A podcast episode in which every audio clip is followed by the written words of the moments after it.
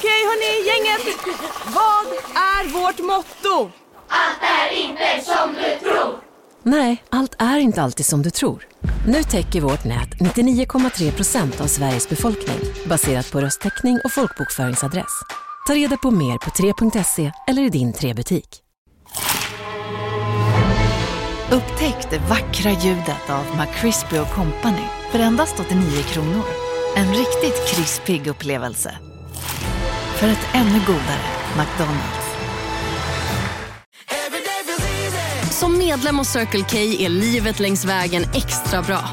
Just nu får du som ansluter dig 50 öre rabatt per liter på de tre första tankningarna och halva priset på en valfri biltvätt. Och ju mer du tankar, desto bättre rabatter får du. Välkommen till Circle K.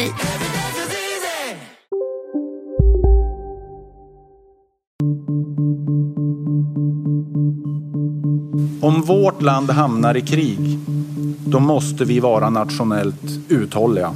Och här gäller det då att bidra utan att kanske göra allt för mycket av partipolitiska poänger och övertoner.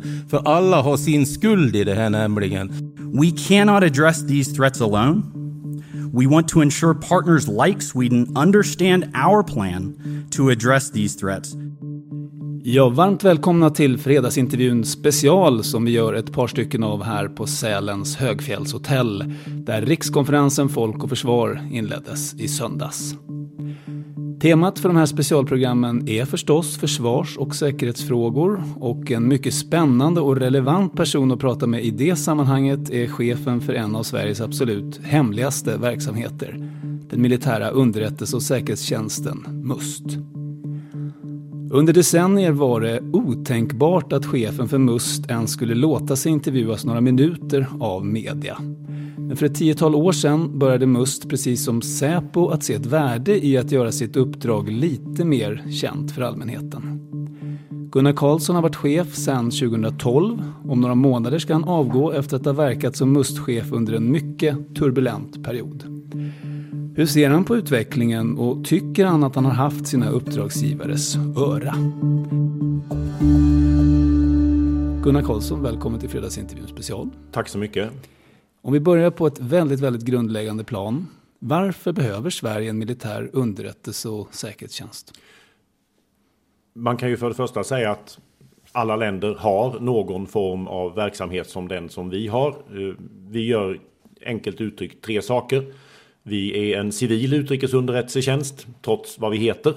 Vi är en militär utrikesunderrättelsetjänst och en eh, militär säkerhetstjänst med en del totalförsvarsuppgifter. Och underrättelsetjänsten behövs helt enkelt därför att den ger våra beslutsfattare tillgång till beslutsunderlag som de inte skulle kunna få på något annat sätt. Och säkerhetstjänsten behövs för att vi naturligtvis måste skydda våra skyddsvärden. Och vad skulle hända på lite sikt då kanske man ska säga om Sverige som nation inte hade tillgång till den kompetens och kapacitet som MUST har?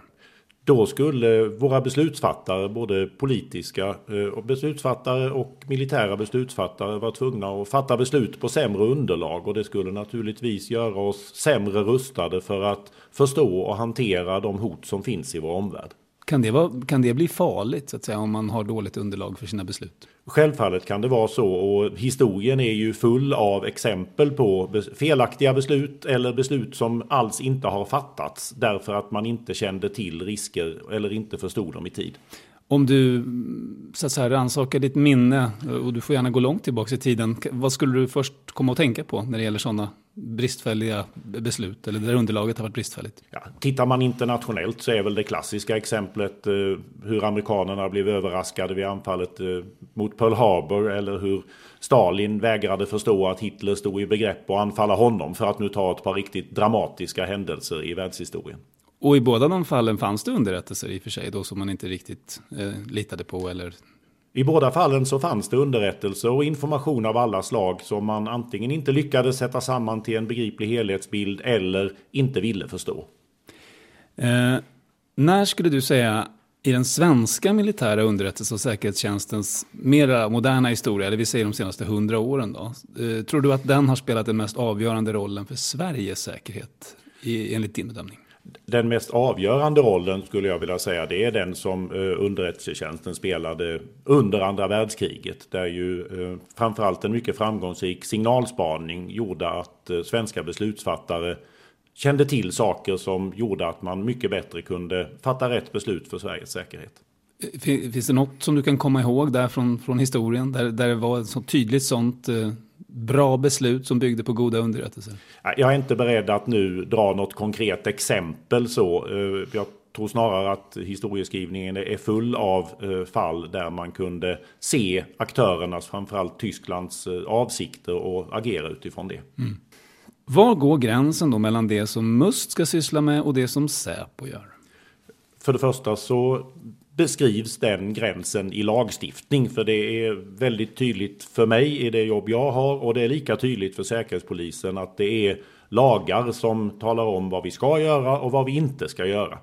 Eh, några nyckelbegrepp då i den lag som styr försvarsunderrättelseverksamheten är utrikesförhållanden och yttre hot. Eh, och det är det som jag ägnar mig åt. Lagen säger också väldigt tydligt att sådant som är polisuppgifter får vi inte göra. Där har polisen och säkerhetspolisen automatiskt ansvaret. Och sen för vi naturligtvis en väldigt nära dialog om hur det här ska gå till i verkligheten. Men det måste finnas gråzoner ändå, eller där det är tolkningsfrågor, vad som är ert och vad som är deras eh, område? Visst är det så och det hanterar ju vi genom att samarbeta eh, så att inte någonting hamnar mellan stolarna. Och det finns ju dessutom tillsynsmyndigheter som granskar både oss och Säkerhetspolisen och som skulle säga ifrån om vi gjorde någonting som låg utanför vad lagen medger. Och vilka myndigheter är det framförallt? Eh, I mitt fall så är det framförallt SIUN, eh, Statens inspektion för försvarsunderrättelseverksamheten, som har som uppgift att granska MUST och FRA och att vi följer lagarna. Och det gör de eh, mycket omsorgsfullt och intensivt. Och hur ofta återkopplar de till er då, hur ni följer lagarna? De genomför regelrätta granskningar av oss en, fyra gånger per år ungefär och vi får alltid en ordentlig återkoppling efter varje sån granskning. Och sen redovisar de naturligtvis resultaten för regeringen så att regeringen kan känna sig säker på att vi sköter oss. Om det skulle vara så att Siun har uppfattningen att ni inte helt och fullt har följt lagstiftningen, blir det allmänt känt eller inte? Det beror på eh, vad det skulle vara för problem. Siun har en väldigt stark strävan att kunna offentliggöra åtminstone delvis resultatet av sina granskningar för att den tillsynen finns ju i hög grad som en ersättning för att media och allmänhet inte kan granska vår verksamhet. Ibland går det inte därför att eh, förhållandena är hemliga och det skulle skada Sveriges förmåga till att bedriva underrättelsetjänst om man talade om exakt vad det var. Men regeringen får naturligtvis alltid veta alla detaljer. Men då är det också så att regeringen måste kunna hålla tyst då helt enkelt? Oh ja, och det kan den. Som du sa, MUSTs verksamhet får endast avse utländska förhållanden. Eh, den här gränsen kan vara svår att dra, men om jag förstår dig rätt så är det, är det ett samarbete med Säkerhetspolisen som gör att ni då kan se att inget faller mellan stolarna. Vad jag förstår har det samarbetet inte alltid varit så tätt som nu. Eh, stämmer det? Jag kan för det första säga att nu har vi ett oerhört nära samarbete och MUSTs viktigaste partners är ju Säkerhetspolisen och FRA. Vi jobbar väldigt nära varandra på en stor mängd områden hela tiden och det fungerar tycker jag väldigt, väldigt bra. Jag har väl också förstått att så har det inte varit, men det var långt före min tid så jag har egentligen inga, ingen egen erfarenhet av det. När jag började så hade utvecklingen mot ett närmare samarbete satt igång och vi har fortsatt den de senaste åren. Finns det anledning att ytterligare fördjupa samarbetet eller är det liksom perfekt nu? Eh, nej, det är inte perfekt eh, och blir väl aldrig det heller och därför arbetar vi väldigt aktivt med att fördjupa det. Vi har ett projekt igång för att ytterligare komma nära varandra på ett antal olika områden för vi vet att vi blir effektivare på det sättet. Det ska ju naturligtvis inte vara så, men är ju ofta ändå så att eh, ren personkemi mellan personer som leder verksamheter, i det här fallet då Säkerhetspolisen och MUST, kan spela in. Eh, vad gör ni för att undvika det? så att säga? Visst spelar personkemi in, det gör den ju i all mänsklig interaktion, men för det första ska man komma ihåg att det finns en väldigt tydlig politisk inriktning att vi ska samarbeta med varandra. Det är en del av den uppgift vi har fått ifrån regeringen. Det är inte, inte ett fritt val vi gör därför att vi är snälla människor som tycker om att arbeta tillsammans, även om det verkligen är väldigt positivt. Men jag vill också säga att nu har det här andan av samarbete spritts så brett och så djupt i organisationen att jag är inte rädd för att det skulle vara bara personberoende. Finns det också omvärldsfaktorer som har tvingat fram ett bättre och djupare samarbete? Jag tänker att hoten är, inte, de är mer komplexa idag än vad de var tidigare. Så är det absolut. Och trenden mot ett närmare samarbete mellan utrikesunderrättelsetjänster och säkerhetstjänster, den kan man se i alla länder som jag känner till och har någon form av samarbete med i alla fall. Och den drivande kraften där framför allt var ju terrorismhotet som i sin grund är både internationellt och nationellt samtidigt och vägrar låta sig prydligt indelas i att vara antingen det ena eller det andra. Som vi har konstaterat så rör sig detta då med verksamhet som till stor del är och ska vara hemlig. Eh, ett sätt att eh, pröva det, så att säga, var de där gränserna går, är att jag ställer några kortfrågor till dig som du då kan svara på om de är hemliga eller om de är eh, öppna. Eh, så får vi se eh, vad det ger. Hur många anställda har Must?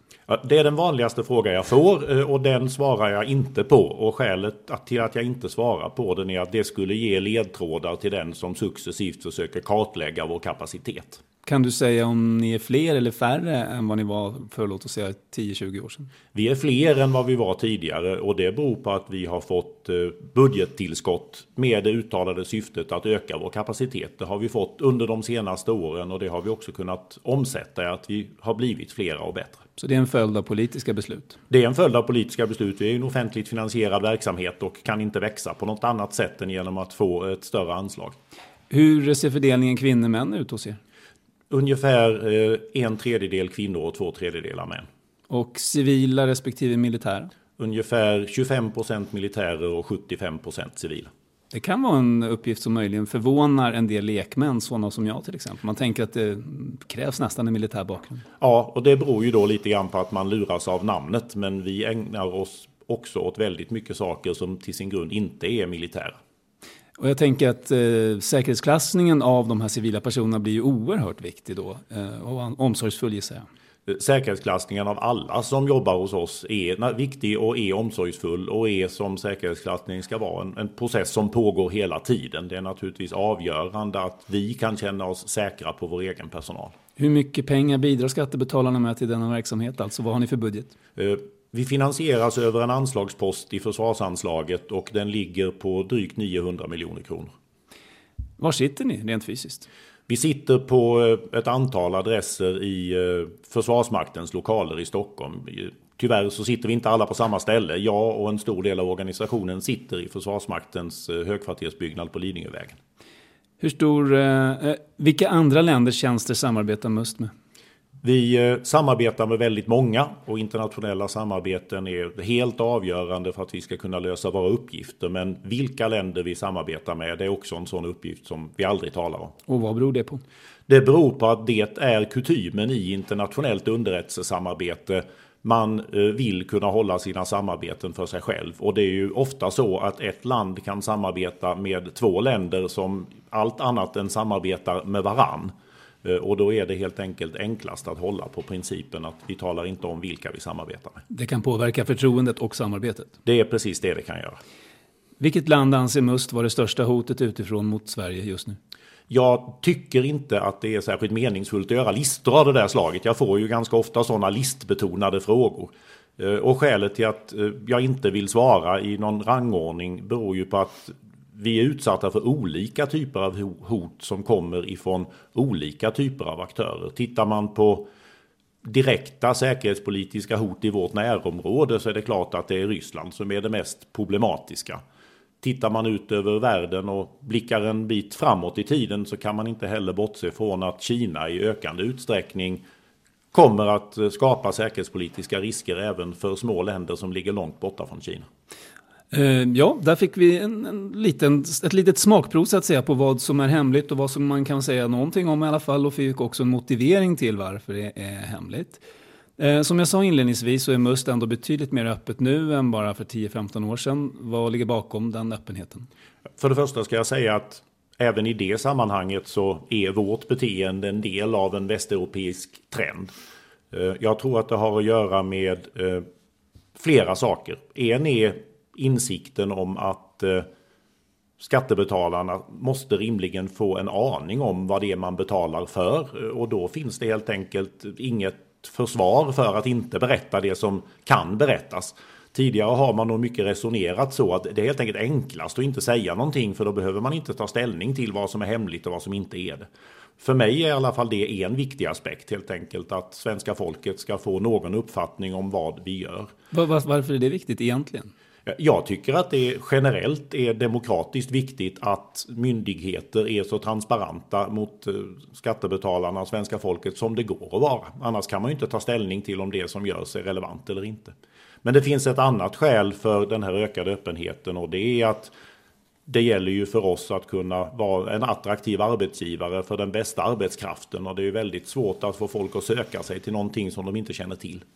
Man skulle kunna tänka sig motsatsen också, att det är spännande och statusfyllt att jobba med något som, som de förstår är väldigt hemligt och därför inte känner till så mycket om förrän de blir invigda så att säga. Visst kan man tänka sig den aspekten, men det kan också leda till att det inte riktigt är rätt sorts människor som söker sig till verksamheten. Eh, mm. Den här eh, hemlighetsromantiken är inte någon bra drivkraft för att jobba med underrättelse och säkerhetstjänst. Du har inte haft någonting av det själv, eh, dragits till den här verksamheten på grund av att det är spännande och dramatiskt? Nej, jag kan inte säga att det är skälet. Jag blev ju chef för MUST ganska sent i min militära karriär efter att ha gjort en stor mängd andra saker. Men det som däremot var en väldigt stark drivkraft för mig när jag ville ha det här jobbet, det var att jag vet att det är viktigt och jag vet att det är på riktigt. Man behöver aldrig fundera på varför jag håller på med det här. Mm.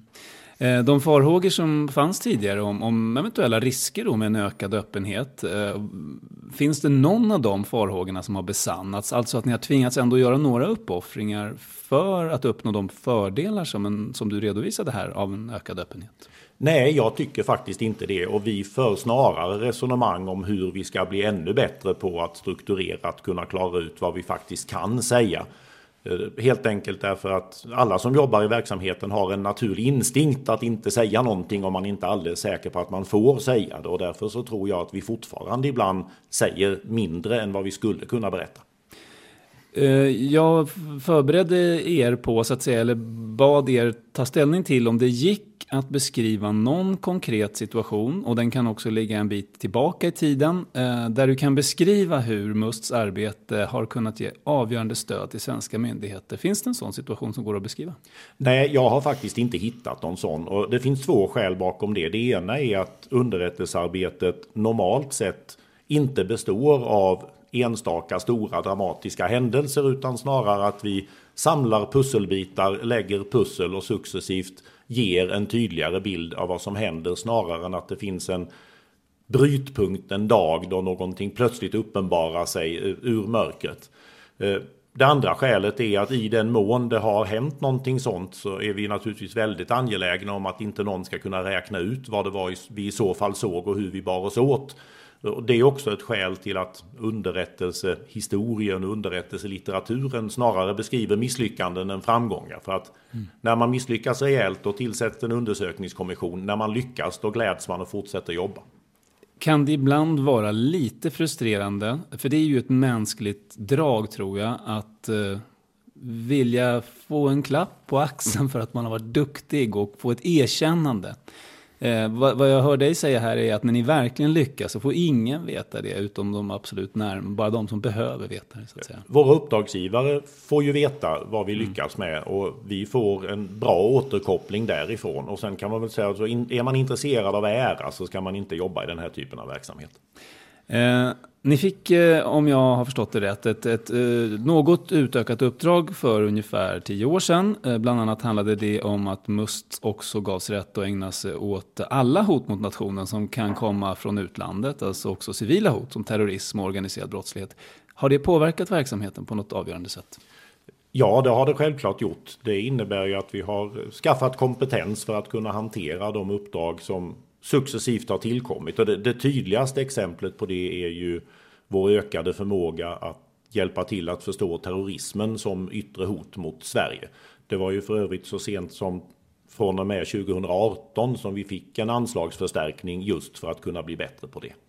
Men det utökade uppdraget eh, har skett successivt väl, eller? Ja, eh, och så måste det ju vara därför att vad vi gör måste ju anpassas till hur omvärlden förändras. Eh, själva innehållet i verksamheten det för vi ju en ständig dialog med våra uppdragsgivare om och sen har det som sagt var tillkommit resursförstärkningar några gånger under de senaste åren.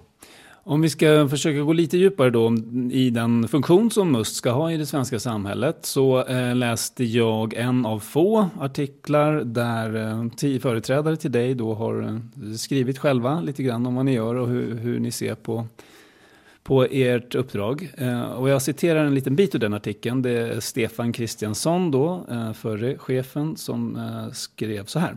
Det korta svaret är att underrättelsetjänsten ska säkerställa att uppdragsgivarna inte blir överraskade av utvecklingen utan ska istället förses med underlag som gör det möjligt att vidta politiska åtgärder eller på myndigheterna att fatta beslut om till exempel beredskapshöjning. Eh, det är ju lite grann det du redan har beskrivit också. Eh, vilka är de huvudsakliga uppdragsgivarna? Så hur går det till när ni får ett uppdrag? Principiellt så har vi två huvuduppdragsgivare. Den första är regeringen och den andra är Försvarsmakten. Men vi delger också underrättelse till ett antal andra myndigheter och det gör vi på regeringens uppdrag. Vi väljer inte det själva. Och inte gör de det heller. Om det till exempel skulle vara en myndighet så går det ändå via regeringen? Nej, vi delger direkt till myndigheterna men vi gör det på regeringens uppdrag. Nej, vi har en, en, nära dialog med många andra myndigheter som får eh, väldigt snabbt om det behövs del av information ifrån oss. Men de kan inte ge er uppdrag direkt utan det måste ske via regeringen? Eh, om man ska vara riktigt noggrann så kan de inom ramen för den inriktning som regeringen har gett så kan de ge oss det som i lagens termer heter en närmare inriktning. Det vill säga de kan specificera vad det är de behöver ifrån oss. Okej. Okay. Eh, Tar ni också egna initiativ helt och hållet eller sker all verksamhet som ni utför på uppdrag av antingen Försvarsmakten eller regeringen? Då? Eh, lagen är så skriven att vi kan och får bara göra sånt som ligger inom regeringens inriktning. Eh, och det är en av de saker som Siun kontrollerar, att vi inte gör någonting annat och att allt vi gör kan spåras tydligt tillbaka till någon punkt i regeringens inriktning. Eh, det hindrar ju inte att vi kan föreslå någonting och på så sätt ta initiativet. Men beslutet om vad vi ska ägna oss åt, det ligger i regeringens händer. I samma Svenska Dagbladet-artikel som jag nämnde tidigare så citerar Stefan Kristiansson en tidigare chef för den amerikanska eh, underrättelsetjänsten CIA som beskrev sin roll som en skunk på ett garden party. Det vill säga den som kanske inte alltid säger det som uppdragsgivaren vill höra. Känner du igen det där? det är ju en, en grundläggande del i underrättelsetjänstens etik är ju det att kunna säga sanningen till makten som man brukar formulera det. Eh, det är någonting som vi påminner oss själva om hela tiden att det är det och ingenting annat som är vårt jobb. Eh, jag kan nog säga att eh, den, en så dramatisk känsla av att ha varit eh, bringare av ovälkomna bud, budskap, det har jag egentligen aldrig uppfattat. Men visst är det så ibland att vi säger det som uppdragsgivarna helst inte skulle vilja höra.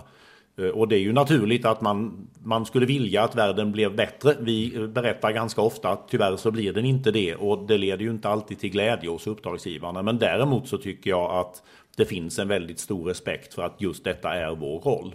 Det finns, eh, gissar jag då, eller det blir väldigt viktigt att ni har deras förtroende. Det vill säga att inte de uppfattar er som några som alltid ser världen i svart och alltid larmar om olika saker som kanske inte är fullt så farliga som ni säger. Eller? Ja, det finns två. Förtroendet är jätteviktigt. Eh, och det är någonting som vi ständigt eh, påminner oss om att vi måste arbeta med. Eh, och förtroendet är viktigt ur flera aspekter. En aspekt är naturligtvis att man måste ha förtroende för att vi är balanserade. Att vi inte tar i varken för mycket eller för lite. Det handlar också om att ha förtroende för att vi inte bidrar till att driva någon agenda. Alltså att vi vill någonting särskilt med det vi berättar. Det är därför också som jag är så noga med att vara oerhört försiktig med att tala om vad man skulle kunna göra med anledning av det vi ser. För då uppkommer genast misstanken att man har en agenda bakom det vi delger och det ska vi inte ha. Vi ska vara konsekvensneutrala och säga som det kan man tänka sig att det har funnits den typen av problem, inte nödvändigtvis i Sverige, men att det där är en spänning mellan, eh, mellan underrättelse och säkerhetstjänsten och den politiska makten? Att eh, ibland kan den ha en agenda eller uppfattas ha det? Eh, man behöver ju bara i samtidshistorien läsa den rätt omfångsrika litteraturen kring eh, underrättelsetjänsternas bidrag till beslutsfattningen inför invasionen av Irak för att få eh, väldigt nedslående exempel på hur det går när man försöker vara till lags istället för att säga som det är. Mm. Om er roll då är att eh, lite grann se runt hörn, att identifiera potentiella problem som håller på att uppstå på andra håll i världen och som kan påverka Sverige. Eh, hur lätt är det att få politikernas uppmärksamhet kring något som kanske inte är ett tydligt problem just nu, men ni ser saker i horisonten så att säga? Jag tycker normalt inte att det är särskilt svårt att få uppmärksamhet och intresse och förståelse för det vi säger. Eh, och jag tror att det som många missar i tankekedjan sen det är att man förväntar sig att i och med att det har uppstått förståelse och insikt så ska politiken också vidta de åtgärder som jag, själv då som betraktare tycker vore rimliga. Ehm, och då är det viktigt att vårt uppdrag är just att berätta. Vi kan oftast glädja oss åt att budskapet går fram. Vad man sen gör, ja det är ju en fråga om politiska värderingar och inriktningar. Och det finns ju ingen mekanik mellan att inse ett problem och att vidta just en viss åtgärd för att hantera det. Ibland kan det väl möjligen vara så att åtgärden som verkar vara den mest rimliga och rationella eh, är ganska tydlig. Eh, kan det inte uppstå frustrationen då när ni tar fram underrättelser då som pekar i en viss riktning och sen händer liksom ingenting? Jag tycker att man måste vara Jobbar man professionellt i underrättelsetjänsten då får man finna sig i att när vi har gjort vår del av jobbet och vi tycker att vi har gjort den bra, då ska vi vara nöjda med det. För min del så räcker det väl, också därför att jag tycker att förståelsen för det vi säger är god. Skälet till att jag frågar är en formulering från Stefan Kristiansson i den här nämnda Svenska Dagbladet-artikeln som jag kan citera då. Eh, uppdragsdialogen fungerar oftast, eh, skrev han då. Men det finns också tillfällen då det är svårt att väcka intresse för frågor som tidsmässigt ligger lite längre bort eller rörande något land där det för närvarande ser lugnt ut men där utvecklingen på sikt ter sig problematisk. Ibland kan man få känslan av att framtiden inte är intressant förrän den blir verklighet och då kan det vara för sent, skrev han. Jag, fastnade för det där. Mm. Och det tror jag inte är ett underrättelsespecifikt fenomen. Det finns ju eh, många sätt att uppmärksamma potentiella problem ur ett vetenskapligt perspektiv eller ur ett journalistiskt perspektiv och sen konstatera att bara för att man berättade det så sprang inte hela det politiska systemet omedelbart i den förväntade riktningen. Det finns ju, så fungerar ju politiken i väldigt stor utsträckning och jag tror ska man jobba med den här typen av frågor då får man lite grann helt enkelt acceptera att så är det och sen fortsätta knega på i alla fall. Det finns en tröghet inbyggd i det demokratiska systemet och ska så vara? Eller? Ja, om det ska vara så eller inte, det är ett normativt påstående som jag inte vill ge mig in på, men visst kan jag konstatera att det är så. Eh, ett exempel här eh, som jag själv tänkte ut eh, kunde ju vara den svenska nedrustningen av försvaret som skedde ganska drastiskt under alliansregeringens första mandatperiod 2006 till 2010. Samtidigt som, som den liksom trädde i effekt så hade en rysk upprustning påbörjats och ett nytt mer aggressivt utrikespolitiskt beteende kunnat skönjas också. Det kom till väldigt tydligt uttryck i och med angreppet mot eh, Georgien från Ryssland då, 2008. Var det ett exempel på där uppdragsgivaren inte riktigt ville ta till sig det som skunken på eh, Garden Party hade att berätta, tror du? Eh, för det första ska man ju konstatera att Big Mac har miljarder fans över hela världen. Under mer än 50 år har den skapat popkulturell historia. En legend med 100% nötkött och den mytomspunna såsen. Nu finns Big Mac för bara 39 kronor på McDonalds. Hej, Synoptik här. Livet med glasögon ska vara bekymmersfritt. Därför får du 30% på alla glasögon när du väljer Synoptik All Inclusive. All service ingår alltid. Välkommen till Synoptik. Hej, Susanne Axel här. När du gör som jag och listar dig på en av Krys vårdcentraler får du en fast läkarkontakt som kan din sjukdomshistoria. Du får träffa erfarna specialister, tillgång till lättakuten och så kan du chatta med vårdpersonalen. Så gör ditt viktigaste val idag, lista dig hos Kry. Den svenska utvecklingen på det här området var ju väldigt, väldigt lik utvecklingen i nästan alla andra länder i vår del av världen. En generell politisk eh, vilja att helt enkelt kassera in så mycket som möjligt av eh, fredens resursmässiga möjligheter. Eh, men jag vill också säga att varningarna för vad som skulle kunna komma kom ju absolut inte bara från underrättelsetjänsten. Jag skulle vilja påstå att man helt utan tillgång till underrättelsematerial kunde skaffa sig en ganska god bild av rysk vilja och rysk förmågeutveckling och därför inte behövde bli eh, förvånad över utvecklingen. Jag tänker ändå att det, nedrustningen, precis som den som skedde före andra världskriget, om vi ska vara lite historiska, den framstod ju som väldigt illa tajmad, så här med facit i hand.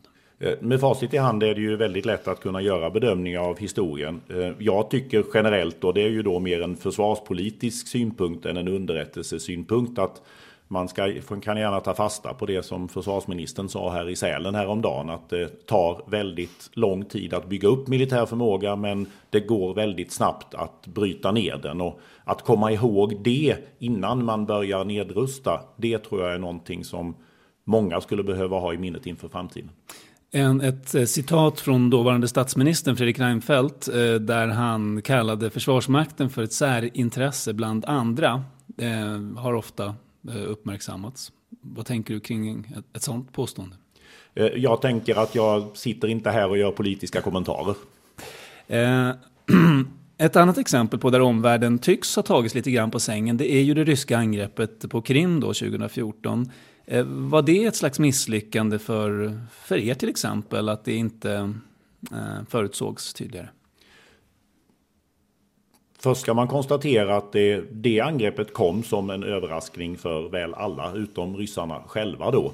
Mm. Och det är klart att det kan man beskriva som ett underrättelsemisslyckande som verkligen inte bara eh, vi gjorde oss skyldiga till. Skälen till det är ju att eh, ryssarna är väldigt skickliga på att dölja sin verksamhet. De är väldigt skickliga på att göra saker snabbt. De har en väldigt korta vägar ifrån politiskt beslut till militärt genomförande. Och det är viktigt att komma ihåg att ingen underrättelsetjänst i världen kan förutse någonting förrän den som har tänkt att göra det faktiskt har beslutat att göra det. Men apropå demokratins eh, tröghet och jämfört med kanske en autokrati, att det kan gå lite snabbare från tanke till handling i en, vissa politiska system då? Eller? Utan tvekan är det så att eh, auktoritära system, när de fungerar som de är tänkta att fungera, ger väldigt, eh, en möjlighet till att agera väldigt fort. Eh, om detta hade förutsetts tidigare av till exempel Sverige, på vilket sätt hade det kunnat förändra eller göra Sveriges situation bättre? Jag är inte särskilt förtjust i eh, så här kontrafaktisk historieskrivning så jag vill faktiskt inte göra några gissningar på det. Grovt sett och utan att gå in på specifika detaljer, eh, går det att lite grann lista vilka olika verktyg eller metoder en underrättelse och säkerhetstjänst har till sitt förfogande i ett modernt samhälle? Eh, ja, och det talar jag om ganska ofta och då är jag just noga med att jag talar om en underrättelsetjänsts metoder snarare än att specifikt beskriva vilka vi har. För vi måste ju också förstå vilka metoder andra länders underrättelsetjänster har emot oss. Eh, jag har för en liten stund sedan nämnt en väldigt viktig metod, nämligen signalspaningen. Eh, den bedrivs ju i Sverige av FRA men är helt grundläggande också för att vi ska kunna göra vårt jobb bildunderrättelsetjänst, alltså att kunna tolka bildinformation från olika källor, är en, en central disciplin i underrättelsetjänsten. Alltså satellit till exempel? Allt ifrån satellit till handkamera. Eh, idag kan man inhämta väldigt mycket värdefull information ifrån öppna källor om man vet var man ska leta och hur man ska leta och har de rätta sakkunskaperna och språkkunskaperna. Det är också en, en viktig och växande källa. Pratar vi sociala medier till exempel? Vi pratar till exempel och inte minst sociala medier. Mm. Men sen ska man också komma ihåg att den klassiska underrättelseinhämtningsmetoden, om jag så får säga, det vill säga med mänskliga källor, eh, är lika relevant idag som den någonsin har varit. Och till slut så måste man väl konstatera att cyberarenan, hur man nu definierar den, också innebär att en helt ny arena för underrättelseverksamhet eh, har eh, öppnat sig. Eh, gränsande till signalspaningen, men den går mycket längre än så. Om liksom den romantiserade bilden av en underrättelseagent och kanske påminner om Guillous Carl Hamilton-figur tidigare. Är det mer rimligt att se framför sig en, en, en finnig eh, anemisk dataanalytiker? Är det liksom mera to the point än Hamilton numera? Eh, en bra underrättelsetjänst har ett brett spektrum av kompetenser. Eh, Just alla de kompetenser som Carl Hamilton hade i böckerna, de har ingen av vår personal. Åtminstone så får de inte använda dem i tjänsten kan jag säga. Det där är ju dramatisering och ingenting annat. Men vi behöver alla sorters människor. När en eh, person som har ringa kunskap om hur ni arbetar eh, får det, det vill säga någon som till exempel rekryteras. Eh, vad brukar vara mest förvånande för dem? Går det att säga något om det, tycker du? Eh, jag kan relatera till när jag själv kom in i verksamheten 2012 efter att ha haft ganska lite kontakt med hur MUST faktiskt arbetar. Och jag blev för det första imponerad över vilken bredd av förmågor som finns och hur duktiga vi och våra medarbetare är på att eh, inhämta information. Eh, jag blev också förvånad över hur omfattande det internationella samarbetet är. Och jag kände inte riktigt till heller hur nära kontakter vi hade med de andra myndigheterna. Och jag skulle vilja säga att det är nog en ganska vanlig reaktion att man förvånas över allt det. Samtidigt så blir det ju så när man kommer in i vår verksamhet att man också konstaterar att i väldigt många avseenden är vi ju som vilken statlig byråkrati som helst. Man, går man omkring i våra korridorer ser det ut som i vilka förvaltningskorridorer som helst. Mm. Eh, vi kan ändå inte helt gå förbi Hamilton-myten, mera som en, ett, kanske någonting, eh, en kontrast att eh, studsa lite mot. Och det finns väl en allmänt spridd uppfattning, rätt eller fel, inte minst efter GOs Hamilton-romaner, att en viktig del av den militära underrättelse och säkerhetstjänsten går ut på att skicka ut personal på kanske actionfyllda och farliga uppdrag i, i utlandet. Förekommer sånt överhuvudtaget? För det första ska man ju konstatera att vårt lagliga mandat är bara att inhämta underrättelser.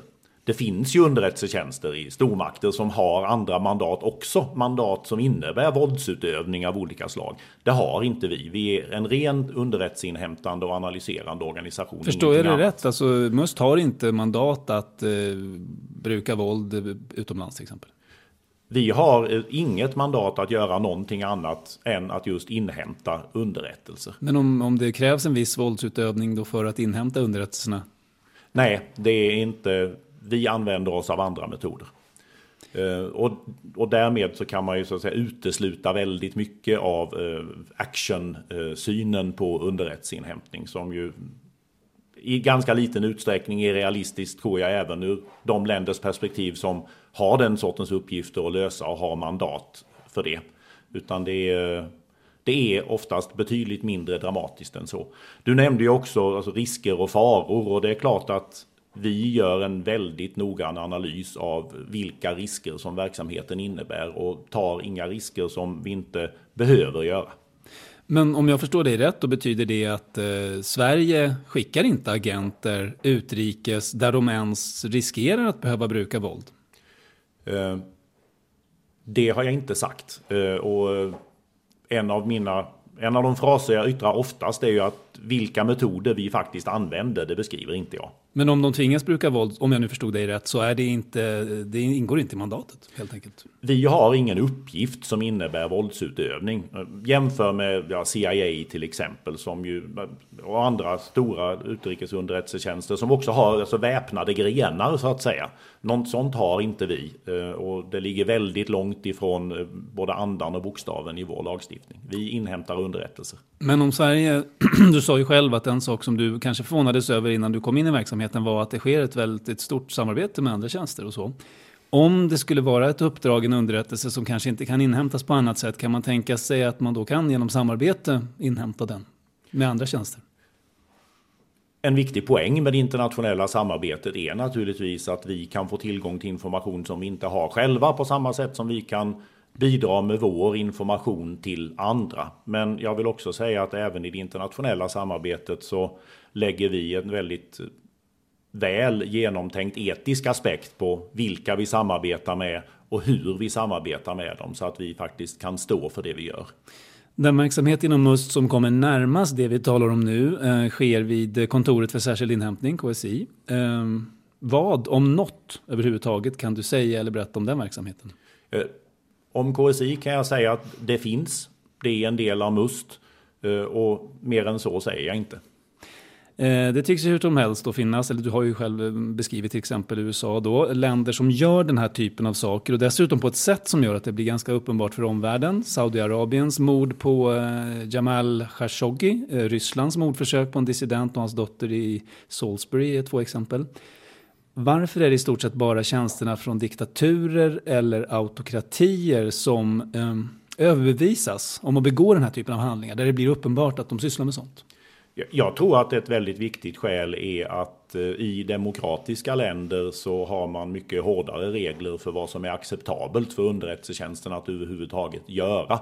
Medan vi har massor av exempel på hur eh, diktaturer kan vara extremt hänsynslösa och ofta använder underrättelsetjänster och säkerhetstjänster som verktyg för den hänsynslösa verksamheten och ibland förefaller det som med en ganska hög grad av acceptans för att man faktiskt kan bli upptäckt och identifierad. Ja, de kan kosta på sig det då, då helt enkelt.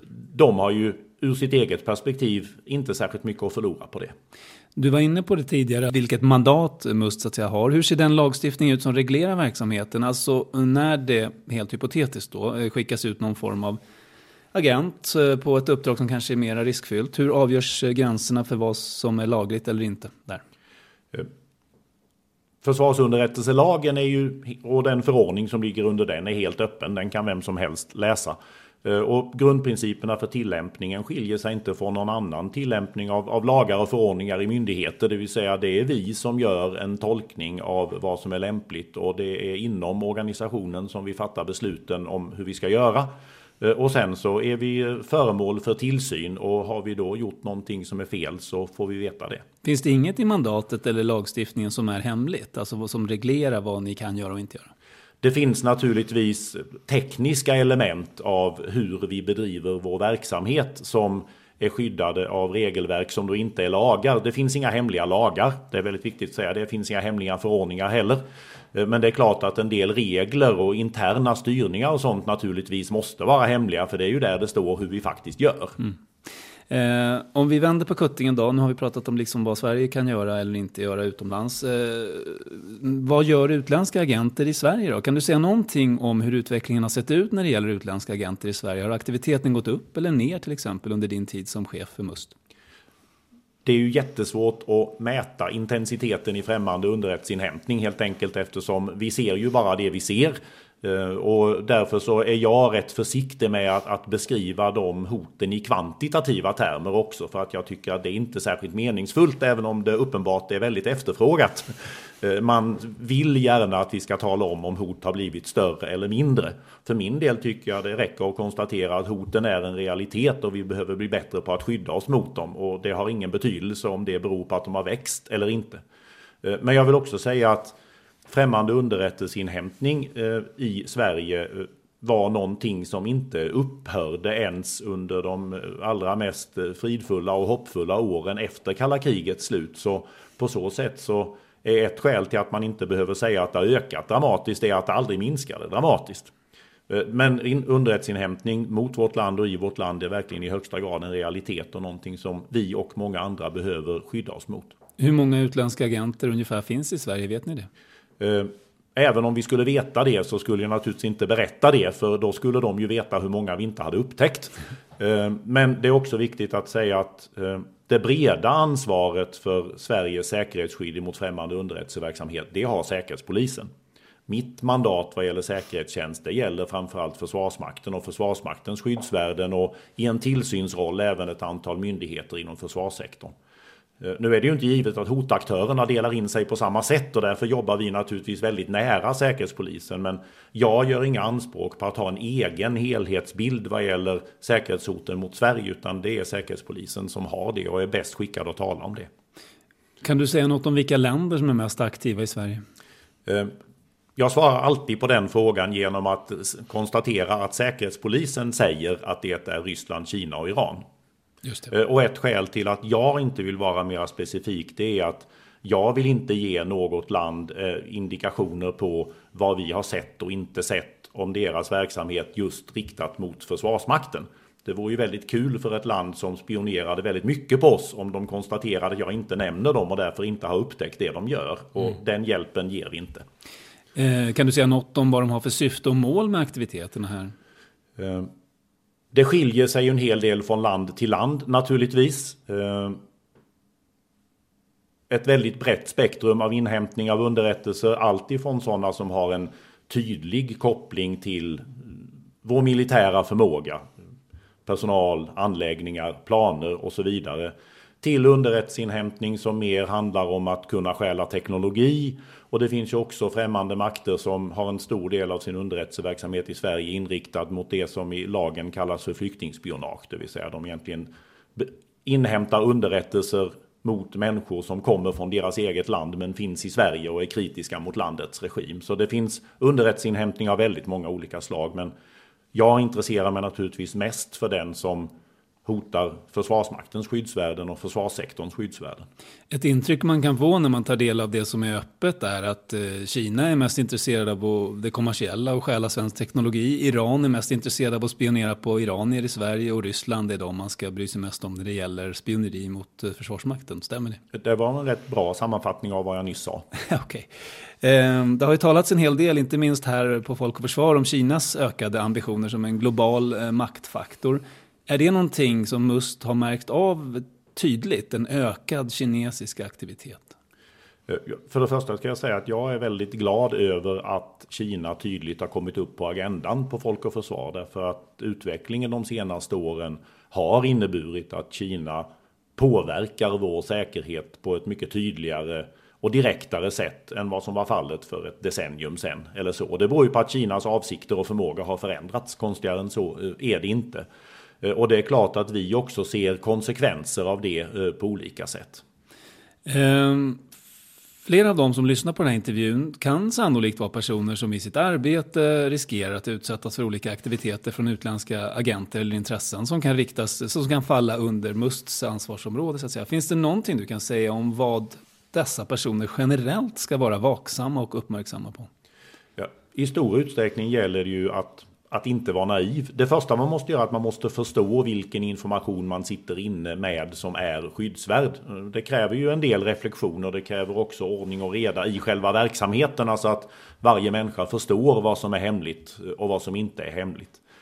Eh, I övrigt så finns det ju en, en mängd goda råd och det skulle ta alldeles för lång tid att rabbla upp allting nu här. Men en del av det handlar ju om elementär cyberhygien. Mm. Att se till så att man håller ordning på, eh, på lösenord att man förstår att eh, det som man eh, gör i oskyddade digitala medier, det kan vem som helst eh, som har någorlunda förmåga komma åt och agera därefter.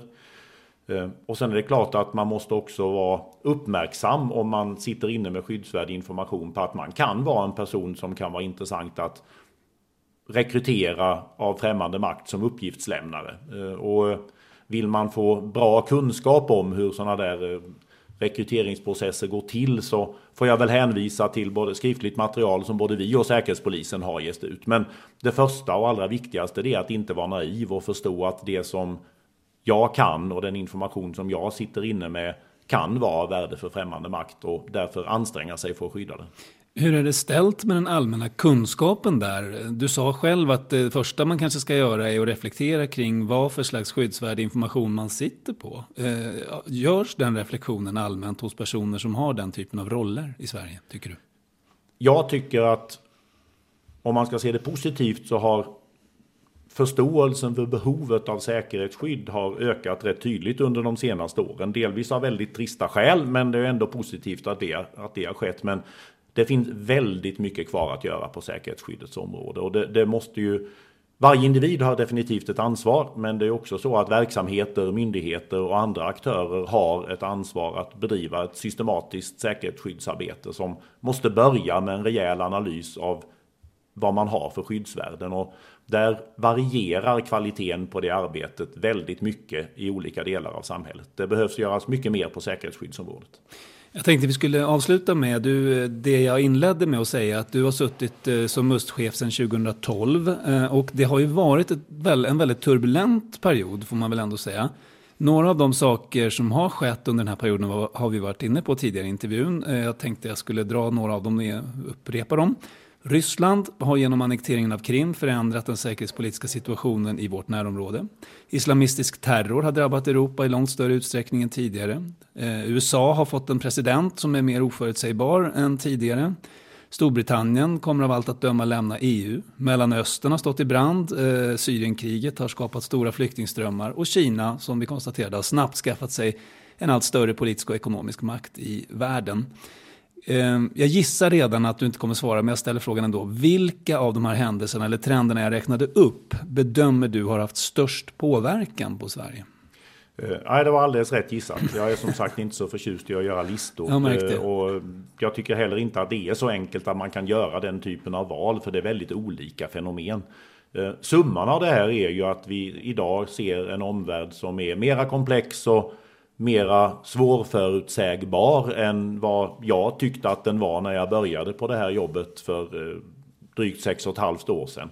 Eh, och det finns väldigt lite som talar för att det kommer att förändras i närtid. Det är snarare så att vi får vänja oss vid den här typen av värld där olika typer av hot delvis sammanhängande med varann och delvis utan uppenbart sammanhang med varann påverkar oss. Vi måste förstå dem alla. Eh, det är vår uppgift att hjälpa till med det och sen är det ju ytterst en värderingsfråga vilka av hoten man väljer att skydda sig emot och hur mycket och ytterst alltså vilka risker vi är beredda att ta som land. Är du mer pessimistisk än vad du var när du tillträdde kring omvärldsutvecklingen? Jag tror att jag försöker undvika att göra någon generell recension av världen sådär. Eh, och min sinnesstämning eh, på skalan optimism och pessimism har nog inte förändrats särskilt mycket. Det är nog mer en, mer en läggningsfråga än en fråga om vad man har observerat. Men det är utan tvekan så att eh, jag tycker själv att det finns mycket fler problematiska faktorer i omvärlden som vi behöver ha uppsikt över nu än vad det var när jag började. Och det är på färre håll som det går bra och på flera håll som det går dåligt. I den där uppräkningen jag gjorde, var det någon viktig avgörande händelse eller trend eh, som har skett sedan 2012 som du tycker att jag missade? Jag tycker att eh, digitaliseringen och den är ju inte, det är, det är inte ett aktörsdrivet fenomen men det är, det är en, en omvärldsförändring som fortgår med väldigt hög fart och vars fulla konsekvenser vi omöjligen kan inse helt enkelt eftersom den inte är klar. Men jag tycker att det är någonting som är väldigt tydligt under de här åren och vi, vi klär ju ofta det i begreppet då cyberarenan och utvecklingen på cyberområdet. Där har hänt väldigt mycket och det kommer att fortsätta hända. Och sen tycker jag också att man måste väga in klimatförändringarna och deras påverkan på säkerhetspolitiska aktörer och därmed på den omvärld som underrättelsetjänsten är satt att hantera också som en viktig faktor som har blivit allt tydligare under de här åren och som vi säkert kommer att fortsätta behöva uppmärksamma. En väldigt viktig samarbetspartner som du nämnde tidigare till er är FRA, Försvarets radioanstalt. Och några år, eller ganska många år i och för sig, före du tillträdde så rasade en debatt om den så kallade FRA-lagen. Och lagändringarna innebar då i korthet att FRA gavs rätt att bedriva signalspaning på kabelburen trafik som passerar Sveriges gränser. Det innefattar bland annat telefon samt en stor del av internettrafiken. Hur påverkade själva debatten Sveriges säkerhet från ditt perspektiv? Ja, det var ju som sagt innan jag hade den här rollen. Eh, men jag tror inte att själva debatten påverkade säkerheten särskilt mycket. Och i grunden är det ju en styrka i en demokrati att man kan ta en rejäl diskussion och att det får finnas eh, dramatiskt olika uppfattningar och det visade sig också som det ska vara till slut så är det ju det är en politisk balansering mellan risker och nyttor där man måste dra gränsen någonstans. Eh, och jag är ju väldigt glad över att vi fick den lagstiftning vi nu har för utan den så skulle vår verksamhet vara mycket svårare och Sverige skulle vara ett mindre säkert land. Det finns andra besläktade problem för underrättelse och säkerhetstjänster som handlar om regleringen av teleoperatörers datalagring samt möjligheten att använda hemlig dataavläsning. Det här är områden som Säpo har efterlyst förändringar på och menar att det dessutom är bråttom. Är det här något som också är relevant för er verksamhet? Eh, nej, det där, är, det där är metoder, alltså tvångsmedel som vi inte får använda. Eh, och därmed så har det ingen direkt betydelse för mig hur man utformar lagstiftningen om tvångsmedel. Men jag delar helt Säkerhetspolisens uppfattning att det skulle vara mycket bättre för Säkerhetspolisens möjligheter att lösa sina uppgifter och därmed naturligtvis indirekt, eller indirekt till nytta även för oss. Eh, jag tycker också att det är angelägna lagförändringar men de påverkar inte MUST verksamhet på något direkt sätt. Eh, till sist då, eh, Även du har väl läst romaner, kanske också tittat på tv-program eller filmer. Finns det någon skildring av den här verksamheten som du tycker är någorlunda realistisk? Um. som är fiktion? Ja, för det första kan man säga att de, de väldigt orealistiska skildringarna överväger starkt. Mm. Eh, jag, jag, det är också en sån där fråga som jag får väldigt ofta. Eh, och jag ska dessutom vara väldigt försiktig med att göra någonting som kan uppfattas som reklam. Så Mm. därför nämner jag inte böcker och sådär. Därför att då skulle någon kunna tjäna pengar på det. Eh, Men jag talar gärna väl om eh, den franska tv-serien Falsk identitet. eh, Som jag tittar på med stor glädje och tillfredsställelse. Inte därför att den nödvändigtvis behöver i alla avseenden visa verkligheten precis som den är. Och ännu mindre visa en verklighet som är som vår verklighet. Men den gör, den gör ett väldigt starkt intryck på mig därför att den visar en verksamhet som är befolkad av riktiga människor med normala mänskliga egenskaper och vars vardag delvis präglas av en, en ganska som, trist normalitet eh, mitt ibland allt det spännande. Så att den eh, kan jag rekommendera, om inte som utbildningsmaterial så åtminstone som väldigt god underhållning i underrättelsemiljö. Det var lustigt att du nämnde den, för jag har just tittat på den ganska mycket. Eh, och det var min tanke att kan det här vara lite närmare, trots allt, lite mer realistiskt än, än det mesta andra man ser, Homeland och så vidare? Och jag har väl också fått en uppfattning att det har varit ett, ett, ett syfte hos de som har gjort den där serien att inte göra en dramatisering på samma sätt som alla andra dramatiseringar utan att den ska skilja ut sig på det här sättet. Jag tycker de har lyckats väl med det.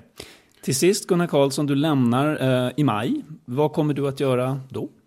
Eh, Jag går i pension den sista april efter mer än 40 år i uniform. Eh, Jag vet eh, att jag kommer att fortsätta som reservofficer i Försvarsmakten och förhoppningsvis då kunna göra någon nytta i den rollen. Vad jag i övrigt kommer att göra det har jag tänkt att det börjar jag ta tag i när jag väl har slutat.